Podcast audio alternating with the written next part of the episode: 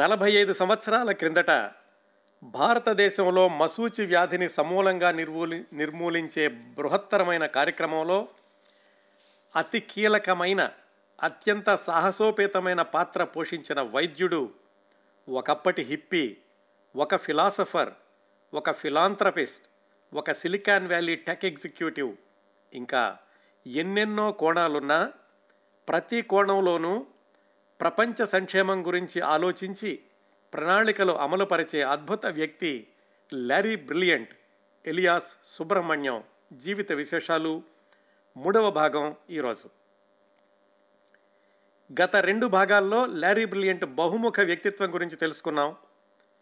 ఆయన జీవన రేఖల గురించి మాట్లాడుకుంటూ పంతొమ్మిది వందల నలభై నాలుగులో జన్మించిన ల్యారీ డెట్రాయిట్లో మెడిసిన్ పూర్తి చేసి శాన్ ఫ్రాన్సిస్కోలో ఇంటర్న్షిప్ చేయడానికి రావడం గురించి, పంతొమ్మిది వందల డెబ్భై మధ్యలో శాన్ ఫ్రాన్సిస్కోలోని ఆల్కాట్రాజ్ని ఆక్రమించుకున్న నేటివ్ అమెరికన్స్కి సహాయం చేసి వార్తల్లో వ్యక్తి కావడం గురించి, ఆ తర్వాత హిప్పీలతో కలిసిపోయి యూరోపు, భారతదేశం పర్యటించడం గురించి మాట్లాడుకున్నాం. ఆ క్రమంలో ఆయనకు పరిచయమై ఆయన జీవితాన్ని కీలకమైన మలుపులు తిప్పిన ప్రధాన వ్యక్తుల గురించి కూడా తెలుసుకున్నాం. ముందుగా ఆయన భార్య, ఆ తర్వాత ఇద్దరూ కలిసి హిమాలయాల్లోని నీమ్ కరోలి బాబా ఆశ్రమానికి వెళ్ళడం చూశాం. ఆ మహారాజ్జీ మాటను అనుసరించి ల్యారీ బ్రిలియంట్ ఢిల్లీలో ఉన్న వరల్డ్ హెల్త్ ఆర్గనైజేషన్లో చేరి భారతదేశంలోని మశూచి నిర్మూలన కార్యక్రమంలో పాల్గొనడానికి ఆయన చేసిన పట్టు వదలని ప్రయత్నాల గురించి మాట్లాడుకున్నాం. ఆయనకు అప్పటికి ఉన్న వీసా పరిమితుల వల్ల చదివింది మెడిసిన్ అయినప్పటికీ సరైన అనుభవం లేకపోవడం వల్ల వరల్డ్ హెల్త్ ఆర్గనైజేషన్లో అడ్మినిస్ట్రేటివ్ అసిస్టెంట్గా ఉద్యోగంలో చేరాడు. భార్యాభర్తలిద్దరూ కూడా చల్లగా ఉండే నైనిటాల్ని వదిలి, మహారాజ్జీ ఆశ్రమాన్ని వదిలి ఎండల్లో మండిపోయే న్యూఢిల్లీకి మకాం మార్చారు. ఆయన్ను ఈ దిశగా నడిపించిన ఒకే ఒక శక్తి మహారాజ్జీ చూపించిన మార్గం, మశూచి నిర్మూలనలో పాల్గొనడం. ఇక్కడ క్రిందటి భాగానికి సెమికోలన్ పెట్టాం. ఇక్కడ నుంచి ప్రారంభించి ల్యారీ బ్రిలియంట్ జీవితంలోని తరువాతి విశేషాలు ఈరోజు తెలుసుకుందాం. ఈరోజు ప్రధాన భాగాన్ని మరొక నేపథ్యం గురించిన విశేషాలతో ప్రారంభిద్దాం.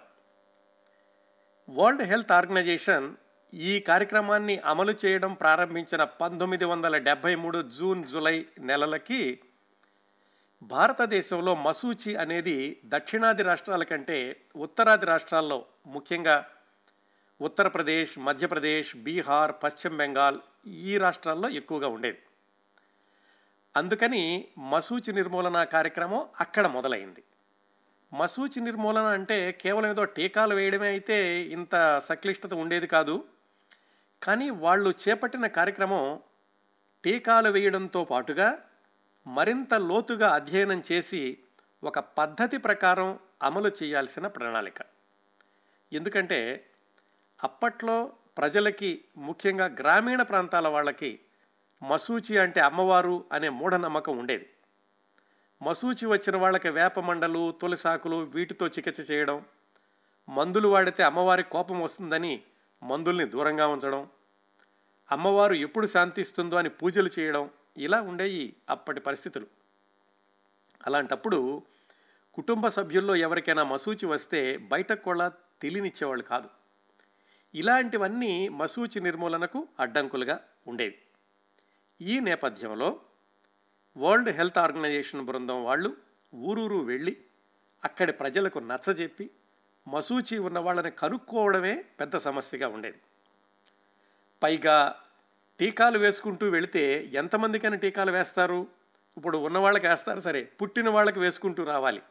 పైగా ఈ మశూచి వచ్చిన వాళ్ళు ఒక చోట నుంచి ఒక చోటకి వెళితే వాళ్ళకు కూడా వేయాలి.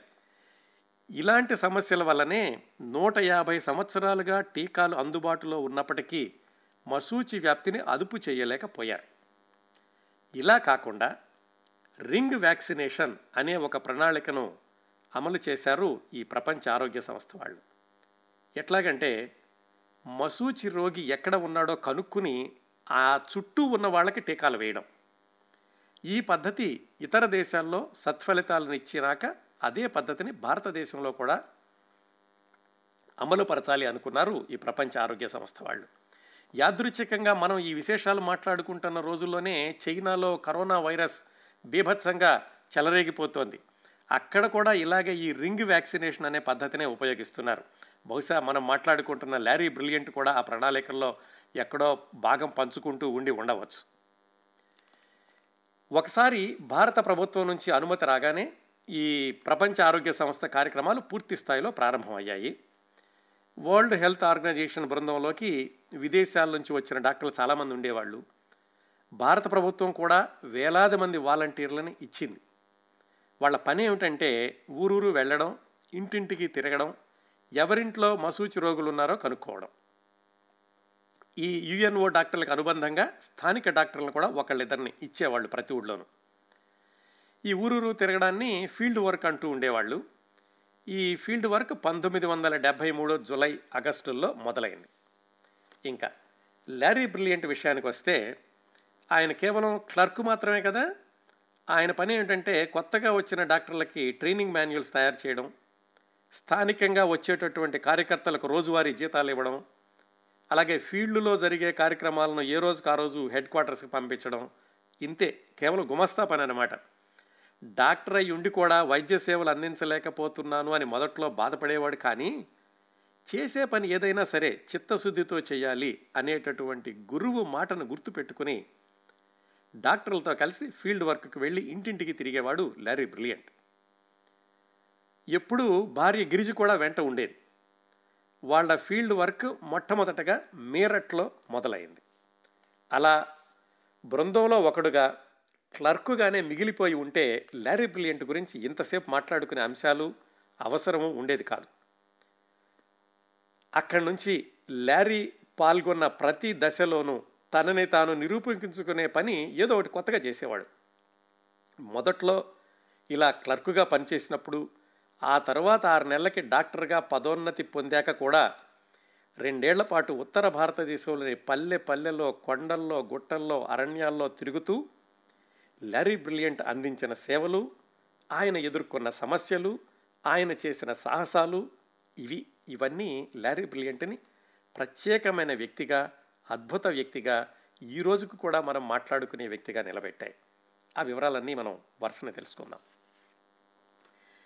ఈ వరల్డ్ హెల్త్ ఆర్గనైజేషన్ వాళ్ళతోటి కలిసి పనిచేయడం మొదలైన నెల రోజులకి ల్యారీ బ్రిలియంట్ గురువు ఉన్నాడు కదా, నీమ్ కరోలి బాబా, ఆయన ఆరోగ్యం దెబ్బతింది. తరచూ గుండెల్లో నొప్పి వస్తూ ఉండేది. డాక్టర్లు ట్రీట్మెంట్ అది చేస్తున్నారు. ఈ వీకెండ్స్లో ల్యారీ బ్రిలియంట్ గిరిజ ఆ గురువు గారి ఆశ్రమానికి వెళతారని కూడా చెప్పుకున్నాం. అలా వెళ్ళినప్పుడు ఆ చిట్ట చివరి రోజుల్లో ఆయన టైగర్ బామ్ రాయమని అడిగి ల్యారీ బ్రిలియంట్ తోటి ఆయన ఛాతీ మీద రాయించుకుంటూ ఉండేవాడట. అలా ఆయన అనారోగ్యంతో పంతొమ్మిది వందల డెబ్భై మూడు సెప్టెంబర్లో ఆ నీమ్ కరోలి బాబా మరణించాడు. ఆయన మరణించినప్పటికీ ఆయనకు ఇచ్చిన మాటని నిలబెట్టుకుంటూ, ఆయన ఇచ్చిన నమ్మకాన్ని నిలబెట్టుకుంటూ ల్యారీ బ్రిలియంట్ ముందుకు నడిచాడు. మహారాజ్జీని ల్యారీ బ్రిలియంట్ నమ్మిన విధానం, అలాగే మహారాజ్జీ ల్యారీకి ఇచ్చిన విశ్వాసం, అదొక అద్భుతమైన కలయిక. ఈ మహారాజ్జీ యొక్క పరిచయం కేవలం రెండేళ్లే అయినప్పటికీ డెబ్భై ఆరు సంవత్సరాల వయసులో ఈరోజు కూడా ల్యారీ బ్రిలియంట్ ఆ నీమ్ కరోలి బాబాని గుర్తు చేసుకోకుండా ఆయన ఉపన్యాసం ఎక్కడా కొనసాగదు. అది తర్కానికి అందనటువంటి ఒక అద్భుతమైన అనుభూతి, వాళ్ళిద్దరికి మాత్రమే తెలిసింది అనుకోవాలి. మళ్ళీ మనం ల్యారీతో కలిసి ఫీల్డ్ వర్క్ గురించి కొన్ని సంగతులు తెలుసుకుందాం. ఏ పని చేసినా కానీ ల్యారీ మార్కు ఉండేది అని చెప్పుకున్నాం కదా. దీనికి ఒక ఉదాహరణ ఏమిటంటే ఈ మీరట్ పరిసర గ్రామాల్లో ఇంటింటికి తిరిగి మసూచి గురించి ప్రచారం చేయడం, అలాగా ఎవరైనా రోగులుంటే చెప్పమని చెప్పి గ్రామీణ ప్రాంతాల ప్రజలకి ఈ కరపత్రాలు అవి పంచడం. ఇలాంటి క్రమంలో ఇలా ఇంటింటికి తిరిగి కరపత్రాలు పంచే కంటే ఒకేసారి ఆ ప్రాంతం అంతట్లోనూ కరపత్రాలు వెదజల్లే కార్యక్రమం ఏదైనా చేస్తే బాగుంటుంది అని ల్యారీకి అనిపించింది. రోజు ఆ మీరట్కి వెళ్ళేటటువంటి క్రమంలో అక్కడున్న మ్యాజిస్ట్రేట్ రమేష్ అగర్వాల్ అనే ఆయన పరిచయం అయ్యాడు ల్యారీకి. ఆయనతో మాట్లాడుతుంటే ఒక ఆలోచన వచ్చింది. ఒక హెలికాప్టర్లో పైకి వెళ్ళి అక్కడ నుంచి కరపత్రాలు వెదజల్లితే ఒకటి రెండు గంటల్లోనే చాలా ప్రాంతాలు కవర్ చేయొచ్చు.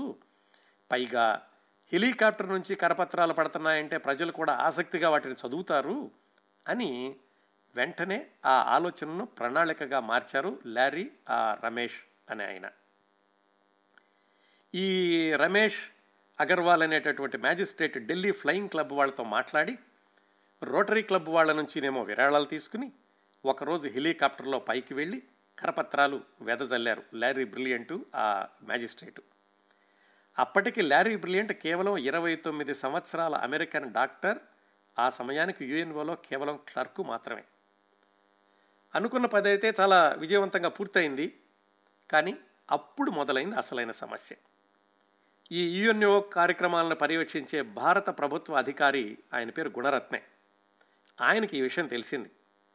ఇదిగో ఇలాగ అమెరికా నుంచి వచ్చినటువంటి డాక్టర్ క్లర్క్గా పనిచేస్తున్న కుర్రాడు హెలికాప్టర్లో పైకి వెళ్ళి కరపత్రాలు వేశాడు అని. దాంతో ఆయన అగ్గి మీద గుగ్గిలం అయిపోయి లారీ బ్రిలియంట్ని పిలిచాడు.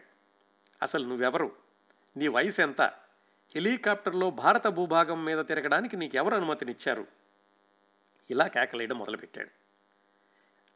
ఆ పని చేయబోయే ముందు లారీ బ్రిలియంట్ ఇవేమీ ఆలోచించలేదు. అతని దృష్టల్లా ఏంటంటే ఈ మశూచి నిర్మూలన కార్యక్రమాన్ని శక్తివంతంగా ఎలాగా అమలుపరచాలి, ఎలాగా ముందుకు తీసుకెళ్ళాలి, అదొక్కటే ఆయన ఆలోచన. అప్పట్లో నీ పాస్పోర్ట్ తీసుకురా, క్యాన్సిల్ చేయమని చెప్తాను, అసలు యూఎన్ఓ డబ్బులు నీ ఇష్టం వచ్చినట్టు ఖర్చు చేస్తావా, ఆఫ్టర్ ఆల్ నువ్వు ఇక్కడ ఒక క్లర్కువి, ఇలా చెలరేగిపోయాడు ఆ భారత ప్రభుత్వ అధికారి.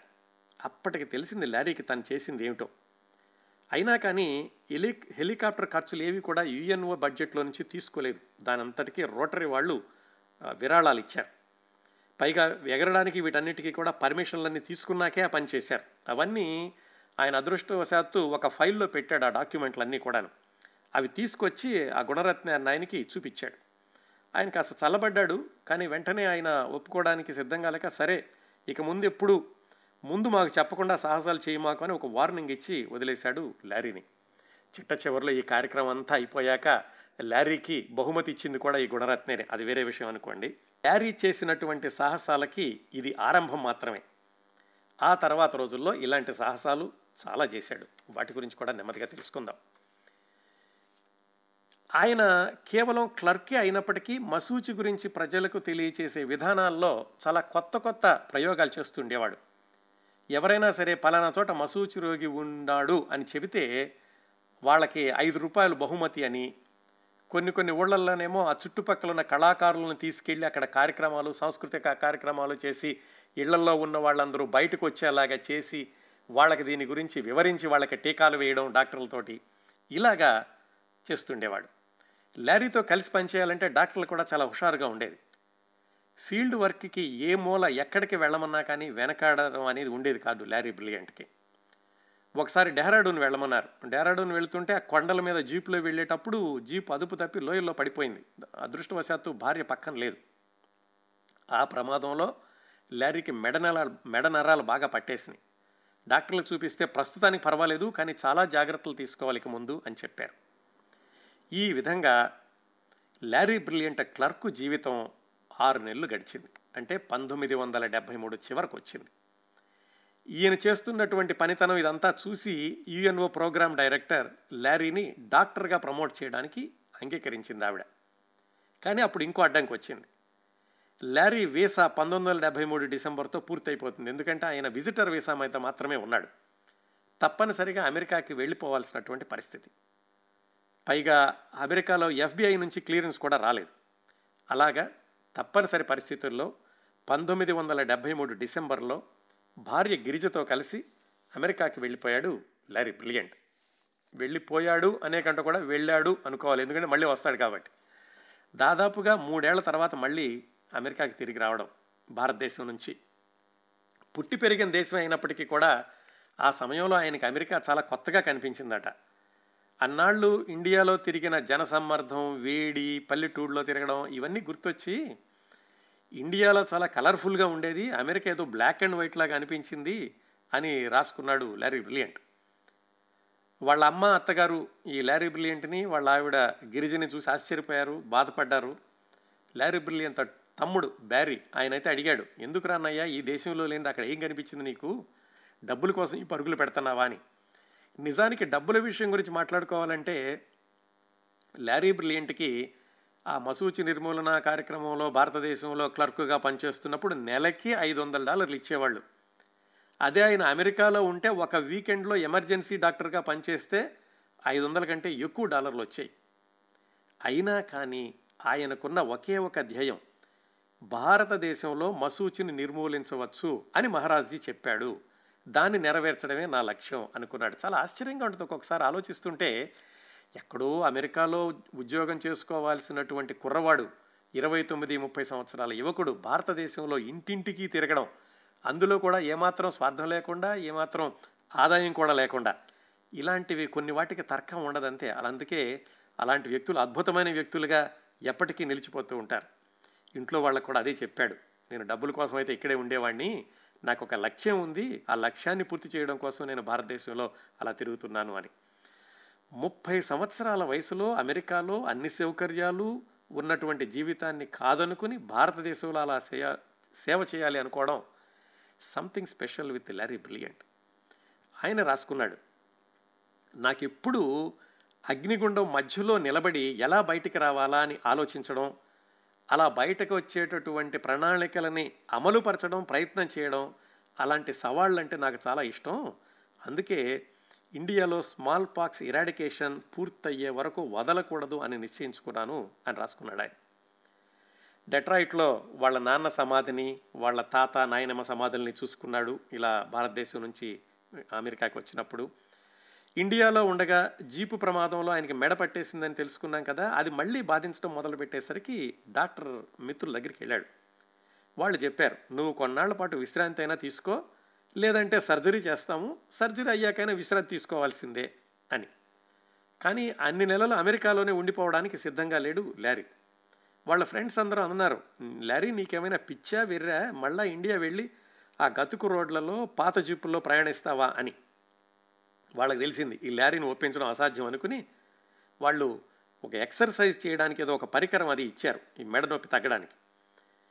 ఇలా జరుగుతున్నటువంటి కొద్ది రోజుల్లోనే ఒక శుభవార్త తెలిసింది ల్యారీకి, గిరిజకి. ఏంటంటే ఎఫ్బిఐ క్లియరెన్స్ రావడంతో పాటుగా యుఎన్ఓ నుంచి ప్రత్యేకమైన పాస్పోర్టు, అలాగే ఇండియాకి దీర్ఘకాలం వీసా కూడా ఇంటికి వచ్చేసాయి.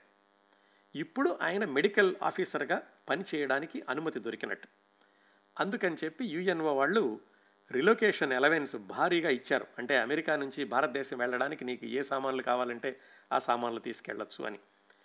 నాలుగైదు పెట్టెల నిండా సామాన్లు, ఇండియాలో మిత్రులకి వాళ్ళకి బహుమతులు, ఇవన్నీ నింపుకున్నారు. ఒక ఎయిర్ కండిషనర్ కూడా పెట్టుకున్నారు.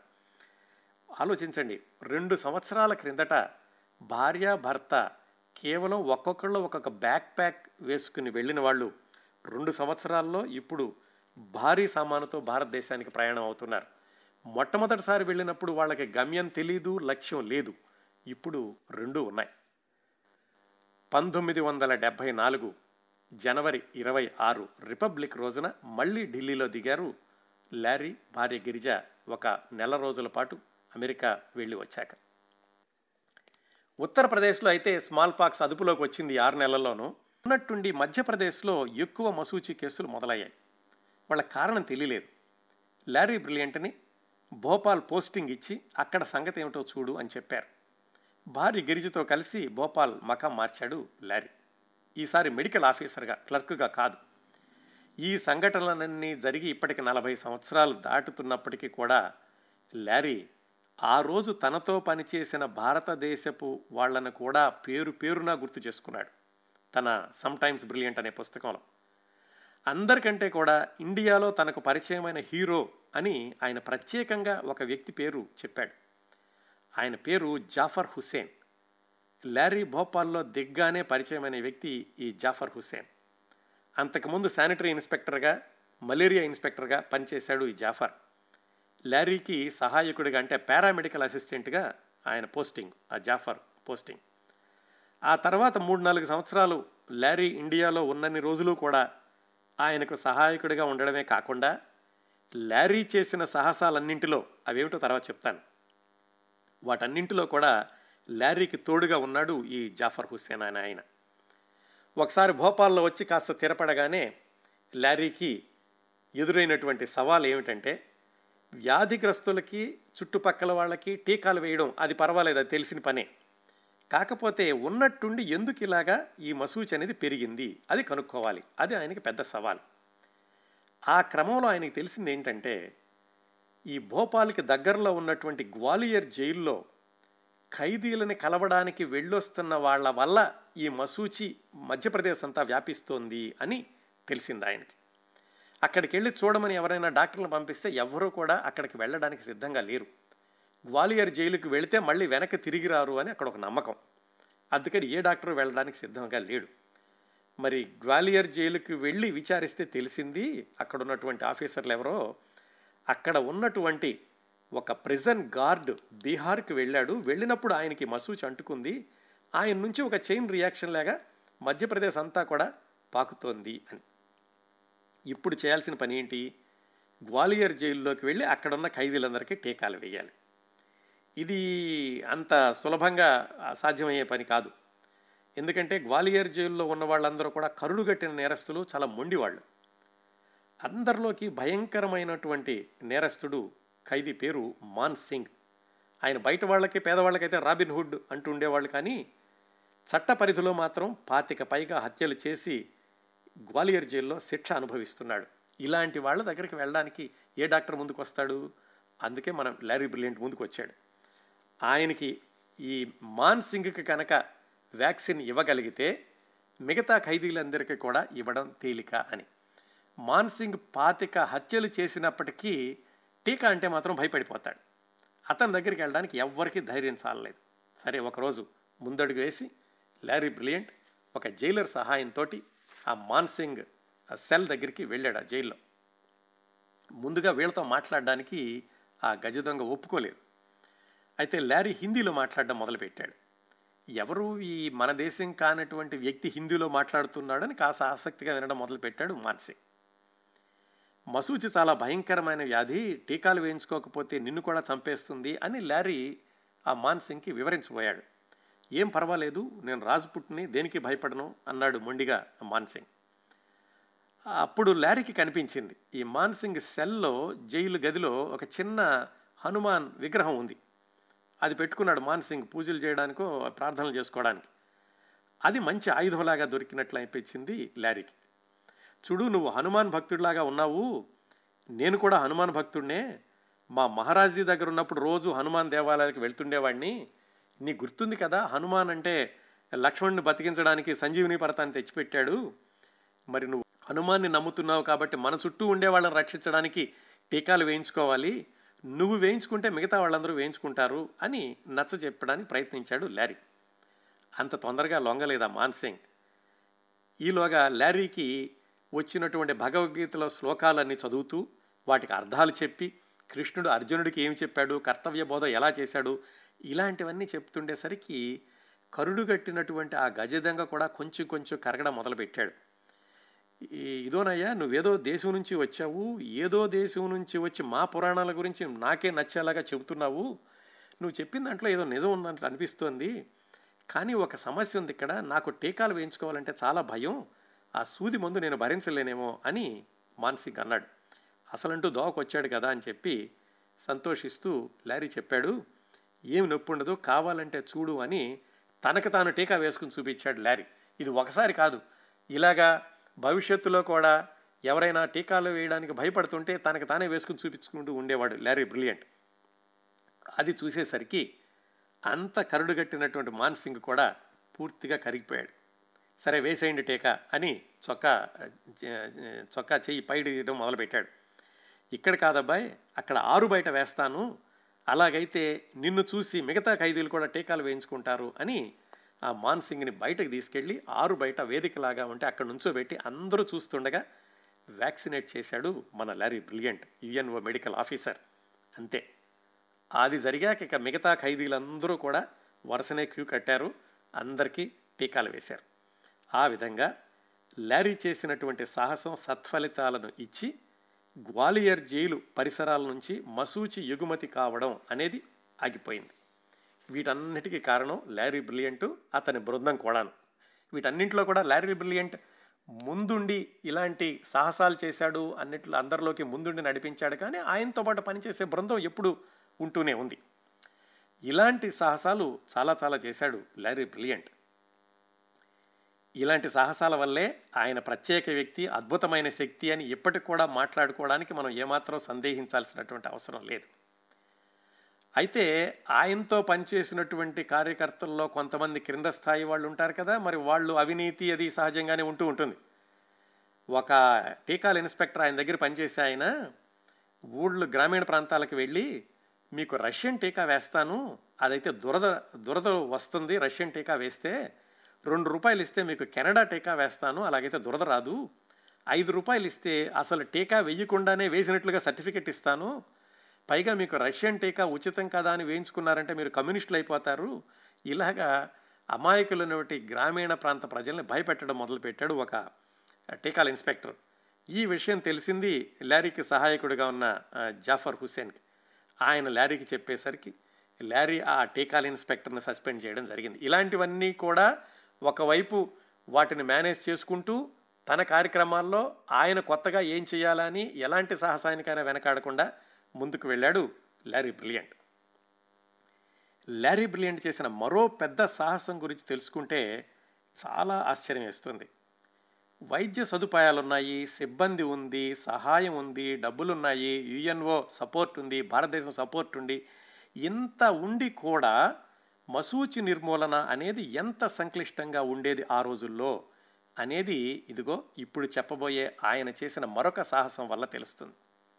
ఏం జరిగిందంటే పంతొమ్మిది వందల డెబ్భై నాలుగు మధ్య కల్లా ఇండియాలో ఈ మశూచి నిర్మూలన కార్యక్రమం విజయవంతంగా ముగిస్తాము అని ప్రపంచ ఆరోగ్య సంస్థ వాళ్ళు ఒక లక్ష్యాన్ని నిర్దేశించుకున్నారు. మొదలుపెట్టింది పంతొమ్మిది వందల డెబ్భై మూడు ఈ జూన్ జూలైలో మొదలుపెట్టారు. ఏడెనిమిది నెలల్లోనే పూర్తి చేద్దాం అనుకున్నారు. అలా జరిగింది కూడా. పంతొమ్మిది వందల డెబ్భై నాలుగు వచ్చేసరికి మార్చి ఏప్రిల్ కల్లా దాదాపుగా తగ్గిపోయింది అనుకుంటూ ఉండగా హఠాత్తుగా మళ్ళీ బీహారు, మధ్యప్రదేశ్, ఉత్తరప్రదేశ్, ఇంకా కొన్ని ఒరిస్సా ప్రాంతాల నుంచి కూడా మసూచి కేసులు కొత్తవి నమోదవడం మొదలైనవి. పదుల కొద్ది టెలిగ్రాములు ఈ యుఎన్ఓ ఆఫీస్కి వస్తూ ఉండే.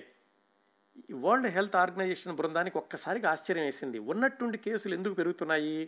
తగ్గిపోయినాయి అనుకున్నాం కదా క్రిందటి నెలలోనూ, అంటే కొత్తగా ఎందుకు మొదలవుతున్నాయి అని వాళ్ళు ఆలోచిస్తూ లారీ బ్రిలియంట్ పనిచేస్తున్నటువంటి మధ్యప్రదేశ్లో కూడా ఒకదానికొకటి సంబంధం లేని ఓళ్ళ నుంచి మసూచి వార్తలు వచ్చినాయి. తన మనుషుల్ని పంపించి వివరాలు సేకరిస్తూ మసూచి వల్ల చనిపోయిన వాళ్లల్లో దాదాపు అందరూ కూడా ఇరవై ఐదు ముప్పై ఏళ్ల వయసున్న నిరుద్యోగులు. వాళ్ళు ఎక్కడికో వెళ్ళారు ఉద్యోగం చూసుకోవడానికి, అక్కడి నుంచి వచ్చి ఈ మసూచితోటి చనిపోయారు అని ఒక చిన్న క్లూ దొరికింది లారీ బ్రిలియంట్కి.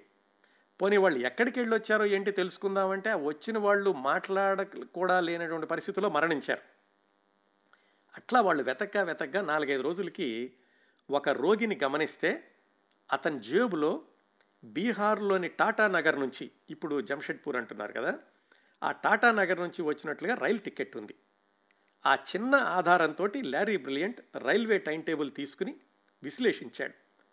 అప్పుడు అతనికి తెలిసింది ఏంటంటే ఈ కొత్తగా వచ్చిన మసూచి కేసులన్నీ కూడా టాటా నగర్ నుంచి రైళ్లు బయలుదేరి ఎక్కడెక్కడికి వెళ్తాయో ఆ రూట్లోనే ఉన్నాయి. టాటా నగర్ నుంచి మసూచి వ్యాధి ఎగుమతి అవుతోంది అని రూఢి అయ్యింది. టాటా నగర్ ఆ రోజుల్లో ఏంటంటే భారతదేశపు పిట్స్బర్గ్ అంటూ ఉండేవాళ్ళు దాన్ని. ఈ టాటా గ్రూప్కి చెందినటువంటి ఉక్కు ఫ్యాక్టరీలు, బొగ్గు గనులు చాలా ఎక్కువ ఉన్నటువంటి నగరం. పక్క రాష్ట్రాల నుంచి అనేక మంది కుర్రాళ్ళు ఉద్యోగాల కోసమని ఆ టాటా నగర్ వెళ్తుండేవాళ్ళు. దొరికిన వాళ్ళు అక్కడ ఉండేవాళ్ళు, లేని వాళ్ళు మళ్ళీ వెనక్కి వెళ్ళిపోవడం, కొన్నాళ్ళు అక్కడ ఉండడం. ఇలాంటి క్రమంలో అక్కడెక్కడో చిన్నగా మొదలైనటువంటి మసూచిని ఈ నిరుద్యోగ ప్రయాణికులు పక్క రాష్ట్రాలన్నిటికీ కూడా అంటిస్తున్నారన్నమాట. దీనికి కారణం కూడా ఉంది. ఈ టాటా నగర్ వచ్చి ఈ మసూచి బారిన పడిన వాళ్ళు అమ్మవారు వచ్చింది, ఎలాగూ చనిపోతాము, అదేదో సొంతూరు వెళ్ళి చనిపోతే బాగుంటుంది కదా అని ఆ రైళ్లలో ప్రయాణించడం, వెళ్ళేటప్పుడు త్రోవలో మరింత మందికి అది అంటించడం, ఇలాగా వ్యాప్తి జరుగుతోంది అని రూఢి అయ్యింది లారీ బ్రిలియంట్కి. ఆయన హుటాహుటిన తన సహాయకుడు జాఫర్ హుస్సేన్తో కలిసి టాటానగర్ వెళ్ళాడు రైల్లో. రైల్వే స్టేషన్ నుంచి దిగ్గానే ఇలాగా మసూచి నిర్మూలించే వాళ్ళు వచ్చారు అని తెలుసుకుని ఒక నడి వయస్కురాలు తన పసిబిడ్డని లారీ చేతిలో పెట్టింది. బాబు నాలుగైదు రోజులుగా బిడ్డకి అమ్మవారు పోసింది, మూసిన కన్ను తెరవడం లేదు, మీరేదో టీకాలు వేస్తే బతుకుతాడట కదా అని తీసుకొచ్చింది. ల్యారీ ఆ బిడ్డని చేతుల్లోకి తీసుకోగానే తెలిసిపోయింది, ఒళ్ళంతా కురుపులు, కళ్ళ మీద కూడా కురుపులు, బిడ్డ శరీరం చల్లగా ఉంది, అంటే అప్పటికే చనిపోయింది అని తెలిసింది ల్యారీకి. అదే చెప్పాడు ఆ తల్లికి. గుండెలు బాదుకుంటూ ఏడవసాగింది ఆ తల్లి. ల్యారీ చెలించిపోయాడు. ఇదొక్కటే కాదు, టాటానగర్ వీధుల్లో వెళుతుంటే ఎటు చూసినా శవాల గుట్టలే అన్నట్టుగా ఉంది. టాటానగర్లో ఉన్న పెద్ద company Tisco, Tata industrial steel construction something, వాళ్ళ ఆసుపత్రికి వెళ్ళాడు ల్యారీ బ్రిలియంట్. ఆయన వెళ్ళినటువంటి ఒక్క రోజులోనే పాతిక మంది పైగా కొత్తగా మసూచి సోకిన వాళ్ళు ఆసుపత్రిలో చేరారు. అందరికీ సరిపడేటటువంటి పడకలు లేక కొంతమందిని వరండాల్లో పడుకోబెట్టారు. పక్కనున్న గవర్నమెంట్ ఆసుపత్రిలో మరొక పదిహేను కేసులు వచ్చినట్టు తెలిసింది. గత సంవత్సరంగా ఆయన పనిచేస్తున్నటువంటి ల్యారీ పనిచేస్తున్నటువంటి సంవత్సరంగా ఎప్పుడు కూడా ఒక రోజులో ఇలాగ నలభై కేసులు యాభై కేసులు కొత్తవి రావడం అనేది ఆయన ఎప్పుడు చూడలేదు. సరే, టాటా ఆసుపత్రిలో ఉన్నటువంటి డాక్టర్ని అడిగాడు ఏం చికిత్స చేస్తున్నారు అని. ఆ డాక్టర్ చాలా నిర్లక్ష్యంగా నిర్లిప్తంగా, చేయడానికి ఏమీ లేదు, నా దగ్గర డబ్బులు లేవు, నేనేమో గవర్నమెంట్ డాక్టర్ని, జీతం మాత్రం ఇక్కడ ఈ టాటా వాళ్ళు ఇస్తున్నారు, పై వాళ్ళకి చెప్పాను ఇలాగ మసూచిందని, వాళ్ళు ఎవరూ నాకేమీ సహాయం పంపించలేదు, నేనేం చేయలేక ఇలాగే ఉండిపోయాను అని చాలా నిర్లక్ష్యంగా చెప్పాడు. ల్యారీకి బాగా కోపం వచ్చింది.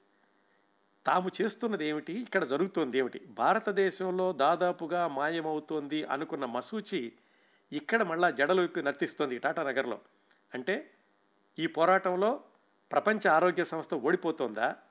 ఇలా జరిగితే ఇంతవరకు వాళ్ళు చేస్తున్నటువంటి శ్రమ అంతా కూడా వృధా అయినట్లయినా? ఇవన్నీ ఆలోచించుకుంటూ ఆగలేకపోయాడు ల్యారీ. ఆ డాక్టర్ని అడిగాడు, సరే అసలు ఈ ఆసుపత్రికి యజమానులు ఎవరు అని అడిగాడు. ఆయన చెప్పాడు, అది టిస్కో వాళ్ళ ఆసుపత్రి, టిస్కో మేనేజింగ్ డైరెక్టర్ రూసీ మోడీ అని ఉంటాడు, ఆయన పెద్ద ఆయన అని చెప్పాడు.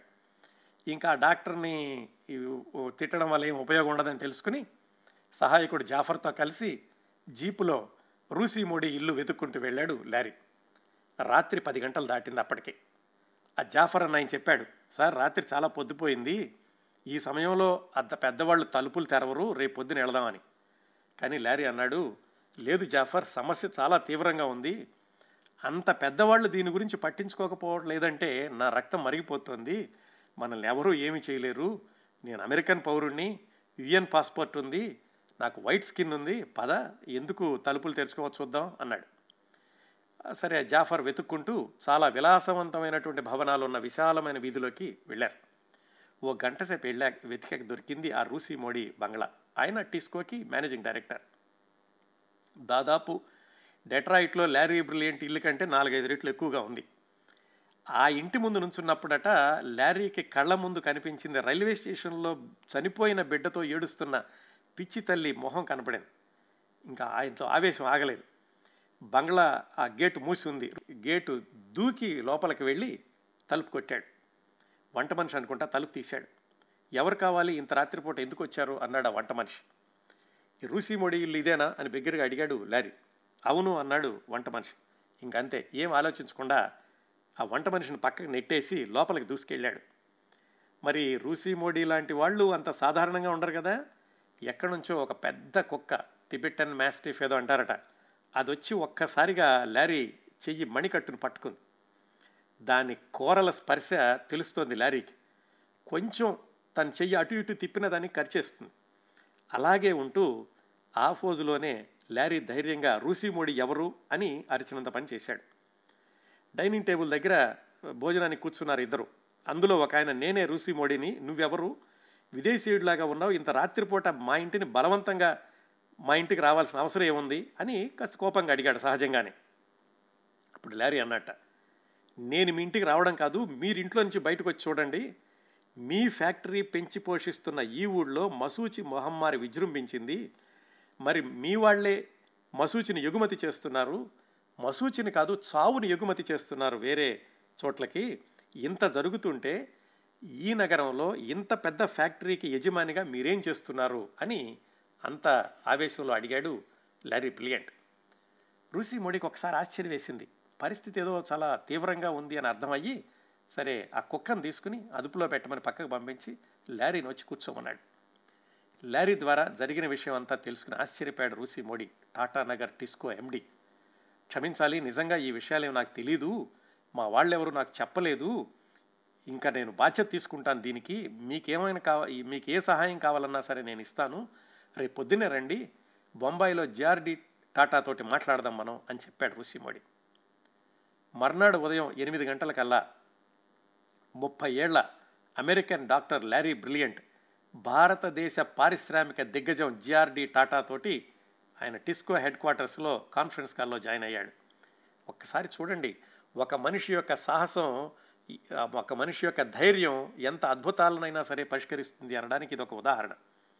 లేకపోతే జేఆర్డి టాటా తోటి ఆ రోజుల్లో మాట్లాడాలంటే ఎంత కష్టంగా ఉండేదో, అలాంటిది లారీ లారీ బ్రిలియంట్ చేసినటువంటి ఒక్క సాహసం ఆయన లారీ జేఆర్డి టాటా తోటి కాన్ఫరెన్స్ కాల్లో జాయిన్ అయ్యేలాగా చేసింది. ఆ జేఆర్డి టాటా ఇవంతా విని మీకేం కావాలో చెప్పండి, మీ కార్యక్రమానికి పూర్తి సహకారం అందిస్తాము, ఇంతవరకు ఈ పరి ఈ సమస్య యొక్క తీవ్రత మా దృష్టికి రాలేదు అని ఒప్పుకుని ఆయన వాగ్దానం చేశాడు. వాగ్దానం చేయడమే కాకుండా ఆ తర్వాత డెబ్భై రెండు గంటల్లో లారీ బృందానికి అమోఘమైనటువంటి మద్దతు లభించింది ఆ టాటా గ్రూప్ నుంచి. ఇండియాలో వివిధ నగరాల్లో టాటా ఆసుపత్రుల్లో ఉన్నటువంటి డాక్టర్లందరినీ రప్పించారు. టిస్కోలో అత్యవసరమైనటువంటి విభాగాలు తప్ప మిగతా ఫ్యాక్టరీ అంతా మూసేశారు. టిస్కో ఉద్యోగుల్లో చాలామందిని లారీ బ్రిలియంట్ బృందంలో కార్యకర్తలుగా మార్చేశారు. ఆ టిస్కో హెడ్ క్వార్టర్స్లో కావాల్సిన ఆఫీసుల్ని small pox small pox eradication టీమ్కి స్థానిక ఆఫీసులాగా మార్చేశారు. మసూచితో ఆఖరి పోరాటం అన్నట్టుగా టాటానగర్ అంతా కూడా లారీ బృందం జల్లెడ పట్టడం మొదలెట్టింది. అక్కడ ఉన్న వాళ్ళకి చికిత్స చేయడం పర్వాలేదు, అది చేయొచ్చు, కానీ అక్కడి నుంచి మసూచి ఎగుమతి కాకుండా చూడాలి అంటే ఎలాగా? టాటానగర్ నుంచి ఎవరు బయటకు వెళ్ళకూడదు, బయట వాళ్ళు ఎవరు లోపలికి రాకూడదు, అంటే టాటానగర్ మొత్తాన్ని క్వారంటైన్ చేయాలి. అదేం చిన్న చిన్న పల్లెటూరు కాదు, మొత్తాన్ని క్వారంటైన్ చేయడానికి అంత పెద్ద నగరం. ఉక్కు ఫ్యాక్టరీలు ఉన్నాయి, కోల్ మైన్స్ ఉన్నాయి, లక్షలాది మంది ఉన్నారు, వ్యాపారాలు ఉన్నాయి. అలాంటి నగరాన్ని అష్టదిగ్బంధనం చేయడం ఎలా సాధ్యం అని సందేహించలేదు లారీ బ్రిలియంట్. చకచక ప్రణాళికలు వేశాడు. నగరానికి బయట కీలకమైన ప్రాంతాల్లో శిబిరాలను ఏర్పాటు చేశాడు. బయటకు వెళ్ళాలన్నా లోపలికి రావాలన్నా టీకాలు వేయించుకోవాల్సిందే. బస్టాండ్లోనూ రైల్వే స్టేషన్లో కూడా వందలాది మంది ఆరోగ్య కార్యకర్తలను నియమించాడు. రైల్వే స్టేషన్లో అయితే టీకాలు వేయించుకుంటే తప్ప రైలు టికెట్ అమ్మొద్దు అని చెప్పాడు. వాళ్ళు అలాగే అమలుపరిచారు. మరి బయట నుంచి రైళ్లు టాటానగర్ మీదుగా వెళ్తాయి కదా, వాటిని ఏం చేయాలి? అలా వచ్చినటువంటి రైళ్ళని పక్కన ఒక లూప్ లైన్లోకి మళ్లించి ఈ డాక్టర్లు కార్యకర్తలు అందరూ కూడా లోపలికి వెళ్ళి టీకాలు వేయించుకొని వాళ్ళు ఎవరైనా ఉంటే అందరికీ టీకాలు వేసి వాళ్ళకి మొత్తం రూఢి చేసుకున్నా కానీ ఆ రైలు టాటానగర్ నుంచి బయలుదేరి వెళ్ళేది కాదు. ఇంత పకడ్బందీగా ఏర్పాట్లు చేశాక ఒక వారం పది రోజులకి కాస్త ప్రభావం కనిపించింది. బయట వాళ్ళ నుంచి వచ్చేటటువంటి మసూచి కేసులు కాస్త అదుపులో ఉన్నట్టు, కొత్త కేసులేమీ నమోదు కానట్లుగా తెలిసింది. ఈ ప్రపంచ ఆరోగ్య సంస్థ వాళ్ళు కూడా ఈ లారీ బ్రిలియంట్ తీసుకున్నటువంటి చొరవని, ఆయన సమయస్ఫూర్తిని, ధైర్యాన్ని అభినందించారు. ఈ క్రమంలో ఈ రూసీ మోడీ తోటి అలాగే జేఆర్డి టాటా తోటి కూడా లారీ బ్రిలియంట్కి సత్సంబంధాలు ఏర్పడ్డాయి. ఇలాంటి సంబంధాలు ఎప్పుడు ఎక్కడ ఉపయోగపడతాయో తెలియదు. ఇది జరిగినటువంటి ముప్పై సంవత్సరాలకి లారీ బ్రిలియంట్ మళ్ళీ శ్రీలంకలో సునామీ వచ్చినప్పుడు అక్కడికి సేవ చేద్దామని వెళ్ళినప్పుడు ఆయనకి ఆదరించింది ఈ టాటా హోటల్స్ వాళ్లే. టా అంటే టాటానగర్ పరిసర ప్రాంతాల్లో మసూచిని అదుపు చేశాక ఆ టాటా గ్రూప్ వాళ్ళకి సలహా ఇచ్చాడు లారీ బ్రిలియంట్. ఆ బీహార్లోనే చోటా నాగపూర్ అని ఉంది. ఆ చోటా నాగపూర్ ప్రాంతాల్లో ఎక్కువగా అటవీ ప్రాంతాలు, పల్లెటూళ్ళు ఎక్కువ ఉన్నాయి. అక్కడ ఇంకా మసూచి ఉంది, దానికోసం ఏమైనా చెయ్యాలి అని టాటా వాళ్ళకి చెబితే వాళ్ళు ముందుకొచ్చి ఆ ప్రాజెక్టుకి అవసరమైన ధన సహాయం అంతా కూడా మేమే చేస్తాము, దీనికి యుఎన్ఓ సహాయం కూడా అవసరం లేదు అని చెప్పి వరల్డ్ హెల్త్ ఆర్గనైజేషన్ సహాయంతో, భారత ప్రభుత్వం సహకారంతో టాటా వాళ్లే చొరవ తీసుకుని ఆ చోటా నాగపూర్లో స్మాల్ పాక్స్ ఇరాడికేషన్ ప్రాజెక్ట్ అనేది వాళ్ళు సొంతంగా మొదలుపెట్టి నడిపించారు. అది కూడా విజయవంతమైంది. ఇంతకుముందు చెప్పుకున్నట్లుగానే వీటన్నిటికీ లారీ బ్రిలియంట్ ఒక్కడే కారణం కాదు, కాకపోయినా అన్నింటిలోనూ కూడా కీలకమైనటువంటి పాత్ర పోషించింది లారీ బ్రిలియంటే. అదే రాసుకున్నాడు తన పుస్తకంలో, నేను నా పాత్ర మాత్రమే పోషించాను, నాతో పాటుగా ఈ బృహత్తర బృహత్తరమైన ప్రణాళికలో వందలాది మంది భాగస్వాములు అయ్యారు అని. ఇలాంటి సవాళ్లతోటి సమస్యలతోటి లారీ పాల్గొన్నటువంటి మశూచి నిర్మూలన కార్యక్రమం మరొక రెండేళ్ల పాటు కొనసాగింది భారతదేశంలో పంతొమ్మిది వందల డెబ్భై ఆరు డెబ్భై ఏడు వరకు. ఈ క్రమంలో ఆయన ఇచ్చినటువంటి ఇంటర్వ్యూల్లో చెప్పిన మరొక ఒకటి రెండు సంద సంఘటనల గురించి తెలుసుకుందాం. ఈ చోటా నాగపూర్లో ప్రాజెక్టు జరుగుతున్నప్పుడు అక్కడ అడవుల్లోకి కొండల్లోకి తిరగడానికి అదనపు జీపులు అవసరమయ్యాయి. ప్రాజెక్ట్ ఎలాగో చివరి దశలో ఉంది, మళ్ళీ విదేశాల నుంచి ఆర్డర్ ఇచ్చి తెప్పించుకోవడం అంటే ఆలస్యం అవుతుందని ఇండియాలోనే ఫోర్ వీలర్స్ కొనుక్కుందామని ఆ పని లారీ బ్రిలియంట్కి అప్పగిచ్చారు. ఢిల్లీలో ఉన్నటువంటి హెల్త్ సెక్రటరీ దగ్గరికి వెళ్ళి, ఇలాగా జీపులు కొనడానికి మాకు అనుమతి మీ అనుమతి కావాలి, మహీంద్రా ఫోర్ వీలర్ జీప్స్ రెండు వందలు కొందాం అనుకుంటున్నాము అని చెప్పాడు. అప్పుడే గుళ్ళో నుంచి వచ్చినట్టుగా ఉన్నాడు హెల్త్ సెక్రటరీ, చాలా పవిత్రంగా భక్తిగా ఉన్నాడు. సరే పెద్ద మనిషిలాగా ఉన్నాడు, పని అయిపోతుందిలే అనుకున్నాడు లారీ బ్రిలియంట్. ఆయన అన్నాడు, రెండు వందల జీపులు కావాలా బాబు, మహీంద్రా ఎందుకు, మా కజిన్ బ్రదర్ ఫ్యాక్టరీ ఉంది స్టాండర్డ్ జీప్స్ అవి తీసుకో అని సలహా ఇచ్చాడు. స్టాండర్డ్ జీప్స్ అంటే టూ వీలర్స్ అండి, అవి పల్లెటూళ్ళలోకి వెళ్ళలేవు, అందుకని మహీంద్రా జీప్స్ అయితే ఫోర్ వీలర్ కాబట్టి అలాంటివే ఉండాలి అని లారీ నిజాయితీగా చెప్పాడు. నీ పరిస్థితి నాకు అర్థమైంది బాబు, నేను చెప్పేది కూడా ఆలోచించు, నువ్వు నేను చెప్పే మాట విని స్టాండర్డ్ జీప్స్ కొంటావా, నాతో సపం నాతో సత్సంబంధాలు ఉంటాయి, లేదు మహీంద్రానే కావాలంటావా, దానికి ఎంత టైం పడుతుందో అనుమతికి నేను చెప్పలేను అని. లారీకి ముందు కొత్తగా అనిపించింది, పక్కన వాళ్ళకి చెప్పాడు, ఏమిటి నేను ఇలా అంటున్నాడు అంటే వాళ్ళు చెప్పారు, అంటే ఒక విధంగా లంచం అడుగుతున్నాడు అనమాట. ఇది లారీకి నచ్చలేదు. మిగతా మూడు నాలుగు ఏళ్లుగా ఈ కార్యక్రమాలన్నింటినీ, అంటే అంతకుముందు మూడు నాలుగు ఏళ్లుగా ఈ కార్యక్రమాలన్నింటినీ స్వచ్ఛందంగా చాలా స్వచ్ఛంగా నడుపుతున్నటువంటి లారీకి ఇక్కడ ఈ సెక్రటరీకి లంచం ఇచ్చి నా చేతులు మురికి చేసుకోనా అని ఒక ధర్మ సందేహం వచ్చింది. ఏది ధర్మం, ఏది న్యాయం, ఏం చేయాలి అనుకుంటూ ఉండగా ఈ సెక్రటరీ లారీ బ్రిలియంట్కి వార్నింగ్ ఇచ్చాడు. మా జీపులైతే ఇరవై నాలుగు గంటల్లో శాంక్షన్ చేస్తా, నువ్వేమను నీకు మహీంద్రా జీపులే కావాలంటే ఎన్ని రోజులు పడుతుందో చెప్పలేను, నాకు నలభై ఎనిమిది గంటల్లోగా నేను నిర్ణయం చెప్పు అని. లారీకేమో ధర్మ సంకటం, నిజాయితీకి అవినీతికి పోరాటం. అదే సమయంలో లారీకి లామా గోవింద అని ఒక ఆయన పరిచయం అయినటువంటి ఆధ్యాత్మిక గురువు ఉంటే ఆయన దగ్గరని కలుసుకునే సందర్భం వస్తే ఆయనకి చెప్పాడు.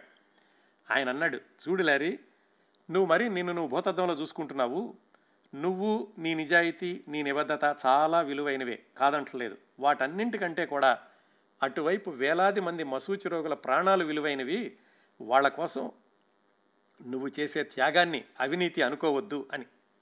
సరే ఇంకా సెక్రటరీతో తగాదా పెట్టుకుంటే అసలుకే మోసం వస్తుంది, పోన్లే ఈ టూ వీలర్సే తీసుకుని వాటిని సిటీలో వాడి ఫోర్ వీలర్స్ని అటవీ ప్రాంతాలకు పంపించవచ్చులే అని ఆ సెక్రటరీ దగ్గరికి వెళ్ళాడు. రాజీ పడి సరే అలాగే తీసుకుంటానని చెప్పడానికి అక్కడికి వెళ్ళేసరికి తెలిసింది అంతకు ముందు రోజే అవినీతి ఆరోపణలతోటి ఆ సెక్రటరీని ట్రాన్స్ఫర్ చేశారు అని. కొత్తగా వచ్చినటువంటి సెక్రటరీకి చెప్పాడు లారీ బ్రిలియంట్, ఇలాగా ఫోర్ వీలర్స్ కావాలి టూ హండ్రెడ్ అంటే ఆయన వెంటనే దాందేముంది ఆర్డర్ ఇద్దాం అని చెప్పేసి వెంటనే ఆయన అనుమతి ఇచ్చాడు. అలాగా కాగల కార్యం గద్దరువులే తీర్చారు అన్నట్లుగా అయింది లారీ బ్రిలియంట్కి. ఇలా గవర్నమెంటు ఆ సెక్రటరీతోటి చేదు అనుభవాలను కూడా ఎదుర్కొన్నాడు లారీ బ్రిలియంట్. వీటన్నిటిలోనూ ఏదో సాహసాలు చేశాడు, అన్నీ కూడా చాలా సులువుగా అయిపోయినాయి అనుకోవడానికి ఇలాంటివి చాలా ఉదాహరణలు ఉన్నాయి ఆయన ఇండియాలో పనిచేసినటువంటి రోజుల్లో. ఈ కార్యక్రమాల మధ్య మధ్యలో ఢిల్లీ వెళ్ళొస్తుండేవాడు లారీ బ్రిలియంట్. అలాగా పంతొమ్మిది వందల డెబ్భై నాలుగు మధ్యలో ఢిల్లీలో ఉన్నప్పుడు ఒక ఆసక్తికరమైనటువంటి అమెరికన్ కుర్రవాడు భారతదేశానికి వచ్చి లారీ బ్రిలియంట్ని కలుసుకున్నాడు. ఆ పంతొమ్మిది సంవత్సరాల కుర్రవాడు ముప్పై నలభై ఏళ్ల తర్వాత ప్రపంచ సాంకేతిక ముఖ చిత్రాన్ని మార్చేస్తాడని లారీకి అస్సలు అనిపించలేదు. కాళ్ళకి చెప్పులు లేవు, గుండు బట్టలన్నీ మురిగ్గా ఉన్నాయి, అమెరికా నుంచి వచ్చాను మిమ్మల్ని కలుసుకోవడానికి వచ్చాను ఏదో పని మీద అని ఆ కుర్రాడు అన్నాడు. ఆ కుర్రాడు ఎవరు, లారీ బ్రిలియంట్ని ఆ కుర్రాడు కలుసుకోవడం వల్ల ఏం జరిగింది, ఆ తర్వాత రోజుల్లో వాళ్ళిద్దరు స్నేహం ఎలా కొనసాగింది, ఇంకా అమెరికా భారతదేశంలో ఈ కార్యక్రమాన్ని పూర్తి చేసుకుని అమెరికా వచ్చాక లారీ బ్రిలియంట్ యొక్క ఆ తర్వాత అమెరికాలో ఉండి ఆయన చేసినటువంటి సేవా కార్యక్రమాలు, అద్భుతాలు, సాహసాలు అలాంటివన్నీ కూడా వచ్చే వారం లారీ బ్రిలియంట్ జీవిత విశేషాలు నాలుగవ ఖచ్చితంగా చివరి భాగంతో కలుసుకుందాం. వచ్చే భాగంతో లారీ బ్రిలియంట్ యొక్క జీవిత విశేషాలు పూర్తవుతాయి. ఇలాంటి అద్భుతమైనటువంటి వ్యక్తుల గురించి తెలుసుకుంటూ ఉంటుంటే మనకు కూడా మానసికమైనటువంటి ఒక వికాసము, అలాగే ఎంత పట్టుదల ఎంత కర్తవ్య దీక్ష ఉన్నవాళ్ళు ఉండబట్టి ఈ భూగోళం ఇంత సురక్షితంగా ఉంటుంది అన్న విషయాలు తెలుస్తాయి.